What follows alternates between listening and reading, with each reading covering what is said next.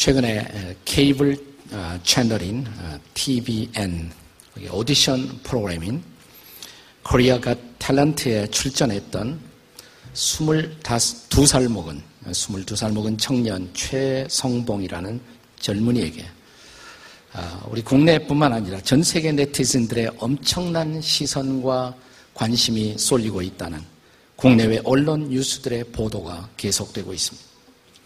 이 현상은 얼마 전에 나는 가수다에 출연한 임재범 씨 사건을 능가하는 새로운 신드롬을 만들어내고 있습니다. 아, 임재범 씨 현상은 일종의 국내용 신드롬인데 지금 이 최성범이라는 이 젊은이의 사건은 글로벌 신드롬을 국제용 신드롬을 만들어가고 있다는 것입니다. CNN 유튜브를 통해 이최 씨의 공연을 본 누리꾼은 전 세계에서 벌써 천만 명을 넘어섰다고 합니다.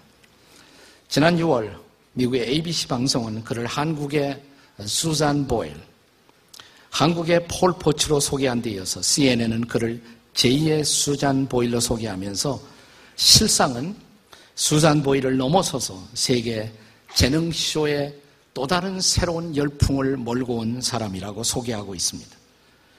그의 심상치 않은 이런 인기의 배경은 단순히 그의 노력, 실력만은 아닙니다. 노래 실력만이 아니라 그가 걸어왔던 지난했던 시련의 인생 역정 때문이기도 했습니다. 이 사람은 태어나서 세 살 되어서 어, 고아원에 맡겨집니다. 그러나 고아원의 구타와 학대를 견디지 못하고 고아원을 탈출합니다. 다섯 살부터 그는 나이트클럽을 떠돌면서 껌을 팔아 연명을 했습니다. 아, 그는 공용 화장실이나 계단을 침실 삼아 늘 하루 생활 마무리를 그곳에서 하곤 했습니다. 어느 날은 힘센 어른들에 붙잡혀 어, 이름 모를 섬으로 붙잡혀 갔다가 다시 도망쳐 나와 거리로 돌아왔습니다. 그는 10년 이상 껌과 바카스를 팔면서 거리를 그의 집으로 삼아 생활을 해왔습니다. 일용 제품을 팔아 연명을 하면서도 그러나 한 가지 그는 꿈을 포기하지 못했습니다. 그는 꿈이 있는 젊은이였습니다. 그래서 그는 공부에 대한 집념을 포기하지 못한 채로 어, 화장실의 한 구석, 거리의 한 모퉁이에서 책을 펼쳐 검정고시를 합격해서 비로소 한 번도 학교 문턱을 밟지 못하다가 고등학교에 마침내 들어가서 거기서 공부라는 것을 시작하고 음악이라는 것을 배우게 됩니다. 어느 날 그는 나이트클럽에서 일하다가 단순한 댄싱 뮤직이 아니라 그날따라 나이트클럽에 클래식을 부르는 한 사람의 목소리를 듣고 그는 깊이 매료되기 시작했습니다. 그래서 그는 클래식 음반을 아, 사서 그것을 계속 들으면서 노래 연습을 시작합니다. 그리고 그는 지난 6월 어딘지 어색한 손짓과 불안한 눈빛 그리고 더듬는 말투로 이 TVN 탤런트 쇼 무대에 등장해서 인사를 마친 후 노래를 시작합니다. 그 누구도 예상하지 못했던 곡목 넬라 판타지아를 환상적인 목소리로 불러서 어, 당시 그 자리에 심사위원이었던 음악감독 박칼린, 배우 송윤아, 그리고 영화감독 장진을 위시해서 그 자리에 모여있던 audience와 국내외 전 세계 시청자들을 그는 울리고 만 것입니다. 오늘 설교의 제목은 시련 속에도 성숙할 수 있습니까? 라는 질문입니다. 대답이 뭘까요? 대답은 yes입니다. 최성봉이라는 이 젊은이의 삶이 바로 그것을 우리에게 증명합니다. 시련이라는 것은 결코 성도에게도 그리스도인들에게도 예외가 아닙니다. 예수님도 그를 따르는 제자들에게 너희가 세상에서는 환란을 당하나 안 당하나 당하나 그랬습니다. 그는 예수를 믿었다는 사실 때문에 우리에게 환란이 면제된다고 말씀하신 일은 없습니다. 오늘의 본문 야고보서의 기자도 그 당시 신앙의 박해로 말미암아 흩어져 사는 이스라엘 열두 제파와 모든 성도들에게 메시지를 보내면서 이렇게 시작했습니다. 내 형제들아, 너희가 여러 가지 시험을 만나거든 온전히 기쁘게 여기라. 이 짤막한 본문에 온전히라는 단어가 세 번 이상 출현합니다. 여기서 온전히는 완전의 뜻은 아닙니다. 히라보의 텔레이오스라는 이 단어는 차라리 성숙하게라는 것이 올바른 뜻이라고 할 수가 있습니다. 시련이 바로 성숙의 통로임을 암시하는 그런 대목입니다. 자, 그렇다면 시련은 어떤 의미에서 여러분과 저에게 그리고 우리에게 성숙의 삶을 약속하는 것일까요? 시련이 약속하는 삶, 시련에 올바로 반응할 때 우리에게 이루어질 수 있는 약속의 삶, 세 가지입니다. 첫째, 시련은 믿음의 삶을 약속합니다. 시련은 믿음의 삶을 약속합니다. 본문의 3절 말씀을 함께 읽겠습니다. 3절 다 같이 읽습니다. 시작. 이는 너희 믿음의 시련이 인내를 만들어내는 줄 알미라. 여기 믿음의 시련 그랬죠? 믿음의 시련. 우리가 경험하는 성도들의 시련의 본질을 그냥 시련이 아니라 믿음의 시련이다 그랬습니다. 여기 시련이라는 단어는 히라보의 도키미온 혹은 도키모스라는 단어로 쓰여져 있습니다. 본래 이 단어는 이렇게 쓰여진 단어입니다. 자, 도자기를 만드는 도공들이 일단 진흙, 찰흙을 가지고 빚기 시작합니다. 그리고 일정한 형태가 잘 빚어지면 뜨거운 불 속에 그 빚어놓은 그것을 집어넣습니다. 자, 일정한 시간이 지나고 난 후에 도자기를 불 속에서 꺼냅니다. 흠이 있는 것들은 깨버립니다. 그리고 잘 구워진 것들을 향해서 익숙한 도공은 이렇게 선포합니다. 도키모스, 도키모스. 합격이라는 말이에요. 합격, 합격이다. 네.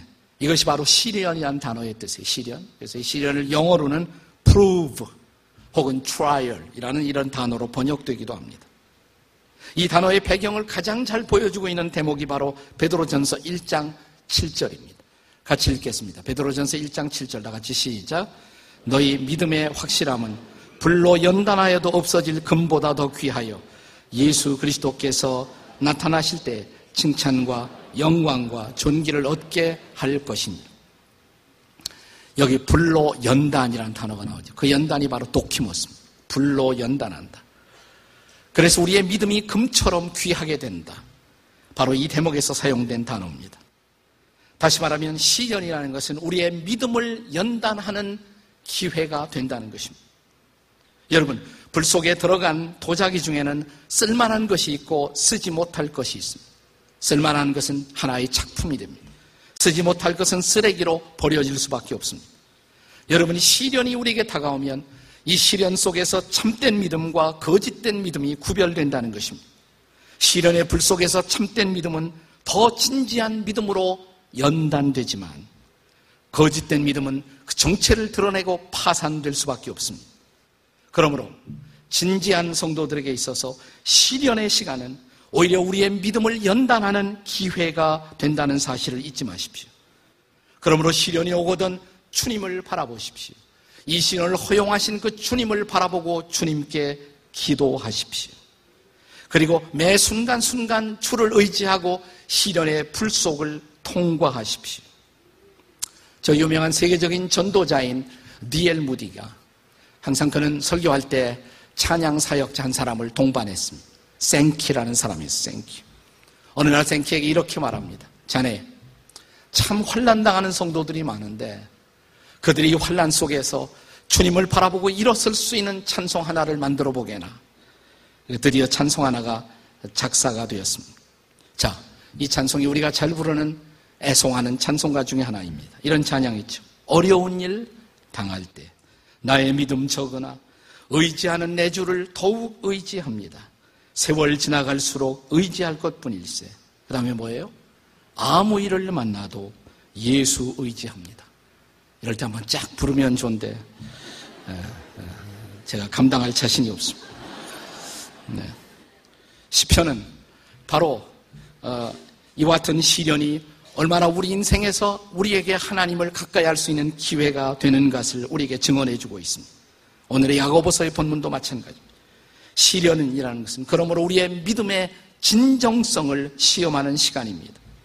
시련 중에 마치 이 찬양의 가사처럼 우리가 주님 앞에 나와 주님에게서 멀어지는 것이 아니라 오히려 주님 앞에 나와 주를 의지한다면 주를 신뢰한다면 그 시련의 밤을 지났을 때 밝은 아침 하나님은 여러분과 저를 향해서 바라보시며 이렇게 말씀할 것입니다. 노키모스 합격. 내 믿음은 합격. 이 불을 통과한 아름다운 작품으로서 우리가 합격된 것을 그분이 선포할 것입니다. 나는 여러분들이 지금 어떤 시련을 통과하고 있다면 시련의 밤을 지나 주님 앞에 아름다운 하나님의 작품으로 합격의 선언을 받는 그런 성도가 되시기를 주의 이름으로 축원합니다. 시련의 밤이 오셨습니까? 그렇다면 더욱 주를 의지하십시오. 옆에 놈들에게 시련이 왔습니까? 더욱 주를 의지하세요. 이렇게 한번 인사해 보세요. 시작. 시련이 왔습니까? 더욱 주를 의지하십시오.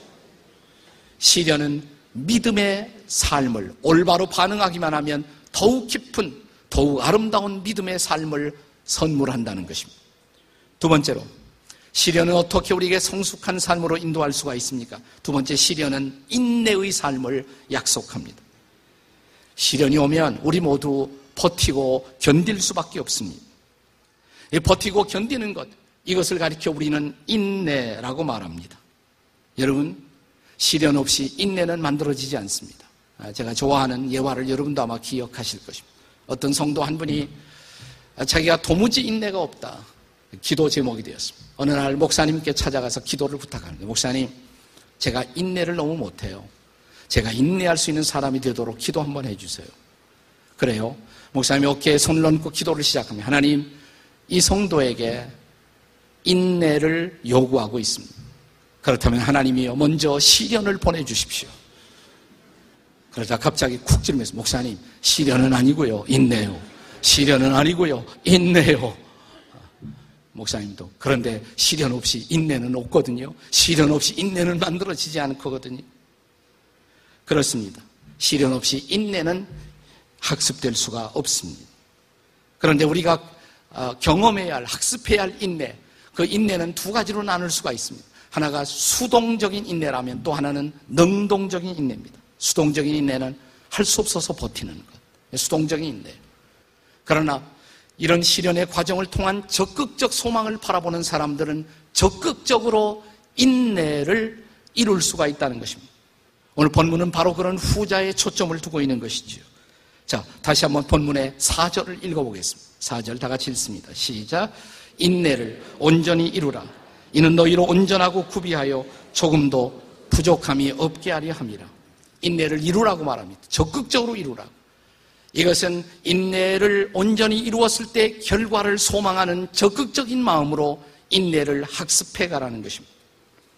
사랑하는 여러분, 자, 그 인내를 잘 성취한 상태를 가리켜서 오늘 본문은 온전하고 구비함이 되는 사람이 될 것이다. 이렇게 말합니다. 여기 온전하고 구비된 인격의 모델, 그 대표적인 모델은 바로 누굴까요? 예수님이죠. 그렇습니다. 그래서 우리가 잘 인내한다면 우리가 사모하는 바로 그 예수님의 그 인격을 닮아간다는 것입니다. 예수님은 무엇보다 인내하시는 분이십니다. 여러분, 예수께서 잡히시기 전날 밤에 자 게세만의 동산으로 예수님을 잡으러 온 사람들이 있었습니다. 그 중에 대제사장을 호위하고 있었던 종이 있었습니다. 그를 바라보면서 예수님의 제자 한 사람이 아마도 이 제자는 베드로였을 것이라고 학자들은 생각합니다. 베드로는 다혈질이거든요. 제일 먼저 나서잖아요. 먼저 저질러 놓고 나중에 생각하는 사람. 이게 바로 베드로의 모습이 아니겠습니까? 베드로가 참지 못하고 자, 예수님을 잡으러 온 그 사람의 검을 빼어서 귀를 쳐버리죠. 귀가 떨어지는 순간 주께서 재빨리 귀를 붙들어서 귀를 다시 붙이십니다. 그리고 신성의 거룩한 능력으로 그 귀를 치료하시면서 그를 향해 이렇게 말씀하시는 것을 볼 수가 있습니다. 이것까지 참으라. 이것까지 참으라. 이렇게 말씀하시죠. 훗날 베드로는 그래서 베드로 후서 3장 9절에서 그가 경험한 예수님을 이렇게 소개합니다. 오직 주께서는 너희를 대하여 오래 참으사 아무도 멸망하지 아니하고 회개하기에 이르기를 원하시는 분. 예수님은 정말 오래 참으시는 분이라고. 그는 마지막에 십자가까지 참으신 분입니다. 십자가까지 견디신 분. 그분이 우리에게도 이렇게 말씀하십니다. 참을 수 없다 우리가 말할 때 내 곁에 다가오시며 그것도 참아야 해. 그것도 참아야 해. 그리고 이렇게 참아냈을 때 적극적으로 인내를 연습했을 때 맺어지는 성령의 열매가 있습니다. 여러분 성령의 아홉 가지 열매를 기억하십니까? 뭐예요?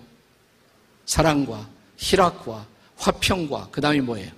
오래 참음과 자비와 양성과 충성과 온유와 절제. 아홉 가지니까 복수죠. 그런데 성령의 열매라는 열매가 단수로 돼 있어요. 단수로. 이것은 아홉 가지를 함께 모은 한 인격. 자, 이 성령의 열매가 지향하는 유일한 인격, 그 인격은 바로 누굽니까? 예수님이죠. 그러므로 인내할 때, 오래 참을 수 있을 때 바로 예수님을 닮아간다는 사실입니다. 바로 그분을 그렇게 닮을 수 있도록 시련을 허용하시고 우리 곁에 서 계신 분. 그렇다면 사랑하는 여러분, 오늘 이 시련의 시간에 잘 인내하심으로 내 사랑하는 주님을 닮아가는 주님의 제자된 여러분과 제가 되기를 기도하십시다.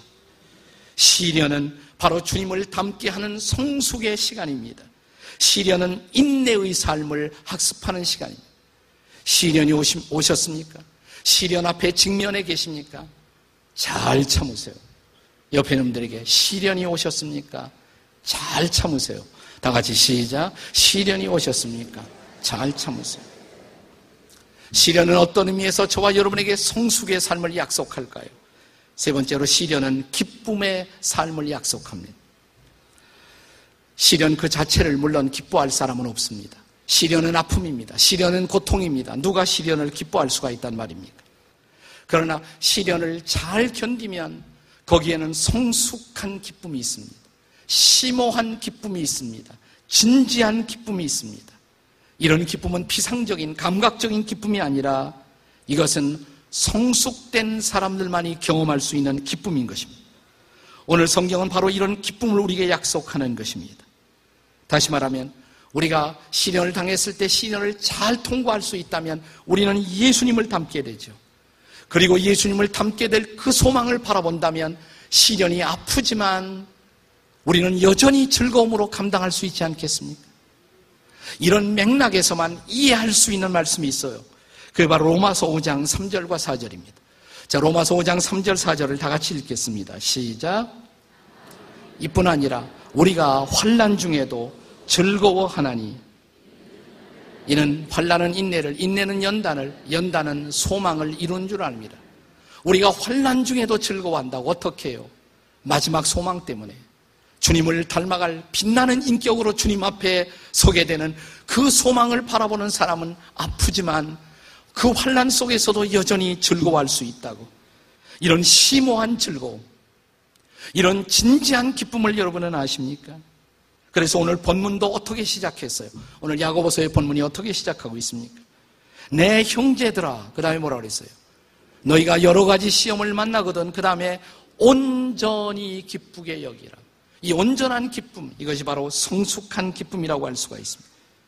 온전히 기쁘게 여기라 그랬어요. 여기서 여기라는 것은 의지적 결단을 촉구하는 말입니다. 네. 그러니까 그러지 않아도 그렇게 여기라는 것이에요. 시련은 아프지만 기쁘게 여길 수 있어야 한다고. 여기라, 계산하라, 마음 먹고 그렇게 평가하라. 그런 뜻입니다. 감정적으로는 기뻐하기 어려워도 궁극적으로 이 시련이 내게 가져다 줄 유익을 생각하면서 의지적으로 기뻐하라는 것입니다. 의지적으로 기뻐하면 마음으로부터도 기뻐할 수 있는 마음이 정말 생길 수 있다는 것입니다. 자, 이러한 시련 속에서만 얻을 수 있는 진지한 기쁨, 이 기쁨을 시련을 통과하는 사람들에게 주님은 선물로 예비하십니다. 이런 피상적이 아닌, 감각적이 아닌 온전한 기쁨을 오늘 야고보서는 약속하는 것입니다. 이런 기쁨이야말로 성령의 열매가 아니겠습니까? 이런 기쁨이야말로 하나님 나라에 속한 하나님의 백성들이 경험할 수 있는 그런 기쁨이 아니겠습니까? 자, 저는 예수님이 바로 이런 기쁨을 이 땅에서 누리며 사셨다고 생각해요. 누가 보면 10장 20절은 어느 날 예수님의 한 일상을 이렇게 보도합니다. 자, 누가 보면 10장 21절을 다 같이 읽겠습니다. 시작. 그때 예수께서 성령으로 기뻐하시며 이르시되 천지의 주제이신 아버지여 이것을 지혜롭고 슬기는 이들에게는 숨기시고 어린아이들에게는 나타내심을 감사하나이. 자, 이 말씀이 성령으로 그 다음에 뭐라고 그랬습니까? 기뻐하사. 예수께서 성령으로 기뻐하다. 뭘로 기뻐하셨다고요? 성령. 이것은 그냥 인간적으로 기뻐하는 것이 아니에요. 성령의 도우심을 통해서만 기뻐할 수 있는 기쁨. 이것은 어려움 속에서도, 시련 속에서도 기뻐할 수 있는 기쁨. 이것은 땅의 어려움을 경험하면서도 하늘을 바라보는 자들에게 선물로 주어지는 하늘의 기쁨이라고 할 수가 있습니다. 저는 오늘 설교의 화두를 최성봉이라는 그런 젊은이의 이야기로 시작했습니다. 그의 인생에 처음 22년의 시련이 없었다면 그가 단 한 번의 무대에서 그렇게 많은 사람들에게 감동을 줄 수가 있었겠습니까?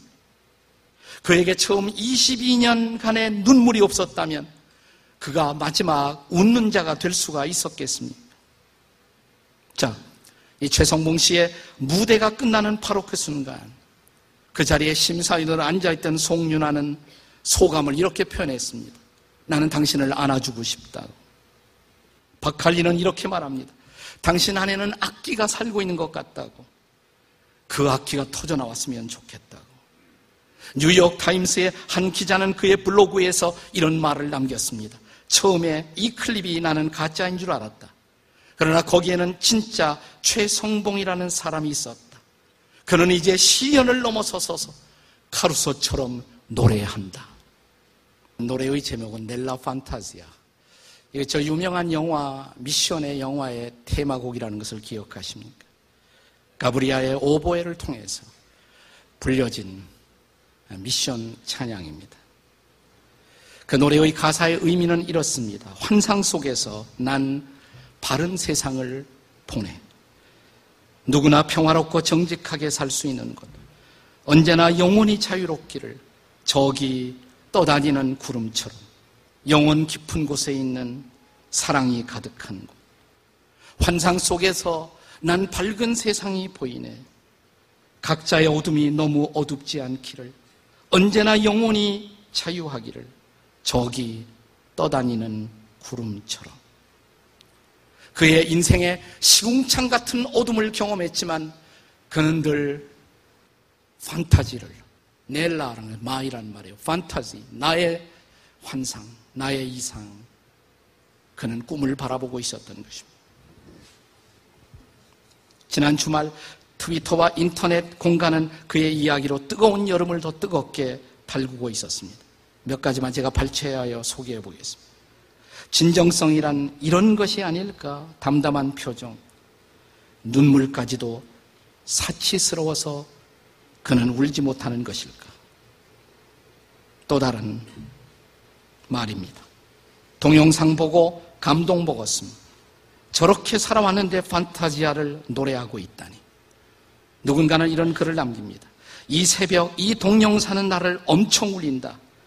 저는 안 울고 나를 울리는 나쁜 놈. 두 번째 무대에서 심사위원들이 그에게 가장 많이 주문한 것이 좀 웃어보라는 말이었습니다. 좀 웃어볼 수 있느냐. 그는 얼굴을 펴는 것으로 웃음을 대신했습니다. 그는 아직도 환하게 웃지는 못했습니다.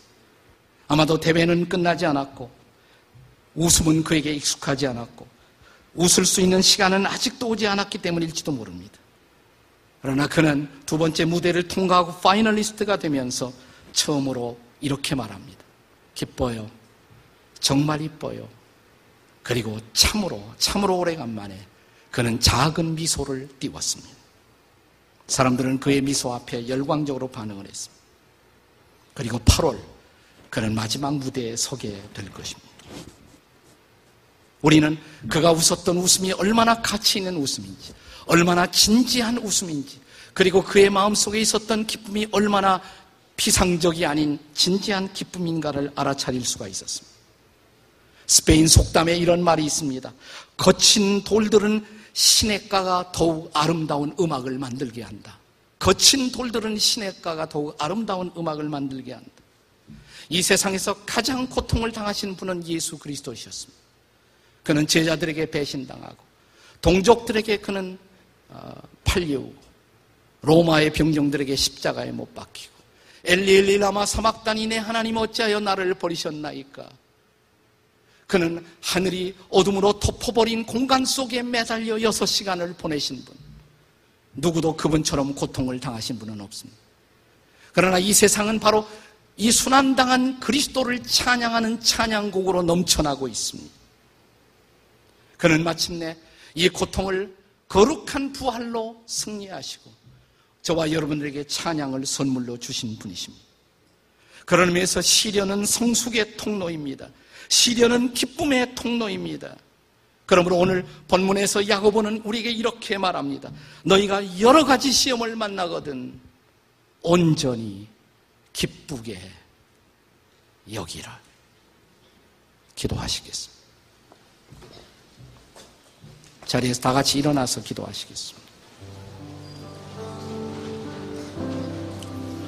일어나서 함께 같이 기도하실 때 여러분 중에 적지 않은 분들이 오늘 시련의 시간을 아픔의 시간을 고통의 시간을 통과하는 분들이 계실지 몰라요. 하나님 제가 아파요. 지금 힘들어요. 함께 해주세요. 기도하게 해주세요. 찬양하게 해주세요. 고통을 넘어서서 제가 성숙한 사람으로 하나님 앞에 설 수 있게 해주세요. 이 시련 앞에 합격하고 통과할 수 있게 도와주세요.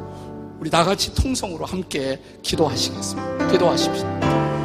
자비로우신 아버지 하나님 감사합니다. 오늘 우리에게 귀한 말씀을 주시고 우리가 어떻게 살아야 할 것인가를 가르쳐 주시는 주님을 찬양합니다.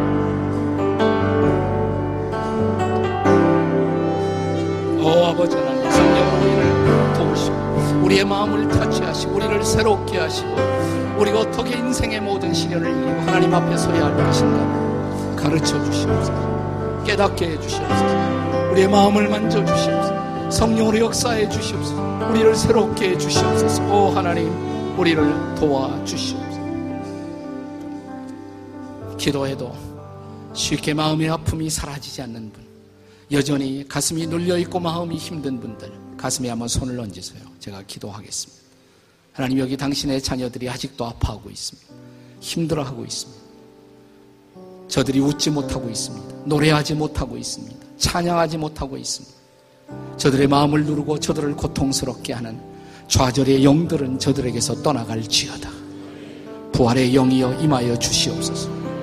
고통을 아시고 고통을 이기신 주님, 십자가에서 부활하시사 고통을 정복하시고 이 고통을 찬양으로 바꾸신 놀라우신 주님 저들의 마음에 찬양을 허락해 주시옵소서 노래하게 만들어 주시옵소서 우리도 넬라 판타지를 나의 꿈을 노래하게 도와 주시옵소서 하나님은 우리의 꿈이십니다 예수님은 우리의 꿈이십니다 성령은 우리의 꿈이십니다 주님과 함께 이 고통을 넘어서서 기도하게 하시고 고통을 넘어서서 찬양하는 우리가 되도록 도와 주시옵소서.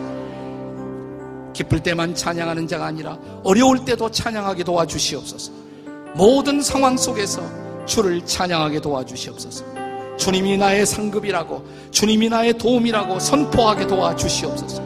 이제 나는 주를 의지하고 바라보고 이길 것이라고 내 영혼은 확정됐고 확정되었다라고 선포하게 도와 주시옵소서. 예수님의 이름으로 기도드립니다. 아멘.